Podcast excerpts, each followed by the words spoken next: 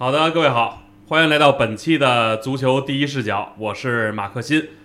今天我们的两位嘉宾骆老师、林老师，二位好。各位网友，大家好，我是骆明。大家好，我林良峰。哦，这个林老师声音洪亮啊，这刚才调完声音了，我这还得再再再调一下。这个今天呢，正好啊，我们在这个假期里边呢，这个足球的假期里边说说这个资本对足球的介入，因为最近啊，我觉得在这个足坛上，这个资本啊，实在是呃。对这个足球的影响实在太大了。咱先说啊，就是现在主要就感觉这个市面上来自美国的这个资本，包括来自这个西亚，就大家经常开玩笑说这是土豪。嗯，另外呢，还有一些比如像这个中国的一些资本啊，等等等等，对这个足球或多或少的影响。可能最近大家呢比较关注的就是这个红鸟资本入主这个 AC 米兰这球队呢，引发了一系列的一个争议操作，包括这个功勋的传奇马尔蒂尼离开。未来的这个领袖托大利被出售到这个纽卡斯尔，同时俱乐部呢也是疯狂的买人，像门将这个马尔科，呃，斯蒂尔耶蒂洛，啊，包括这个奇克应该是几乎完成了。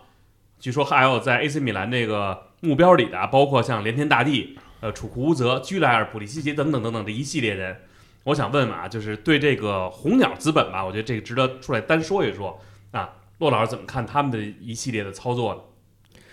红鸟资本，它其实入主 AC 米兰已经有一年了。嗯，呃，之前 AC 米兰最开始是中国人李永红嘛，对，入主之后，他是从埃利奥特基金借了一笔钱，但最后这个后来他还不起钱了，埃利奥特基金就把 AC 米兰俱乐部从呃李永红手里面拿过来了。这个埃利奥特呢，他在管理 AC 米兰这些年还是管理的不错的，包括也拿了意甲冠军，所以能够给。红鸟卖出一个很好的价格，而为什么现在红鸟会出现各各方面的各种各样的争议呢？我看中国的 AC 米兰球迷也是群情激愤吧，就是因为他们最近把功勋人物马尔蒂尼给炒掉了。其实双方的争吵吧，一年前就有了。就红鸟入主 AC 米兰之后，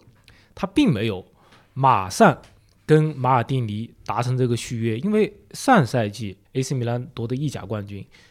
马尔蒂尼当然是居功至伟。但是红鸟集团觉得，嗯，马尔蒂尼你应该听我的，可能双方就发生了各种各样的分歧。所以直到马尔蒂尼合同到期之后，我将要到期的时候才完成续约，这时候已经影响了 AC 米兰的转会。你就像葡萄牙中场桑切斯，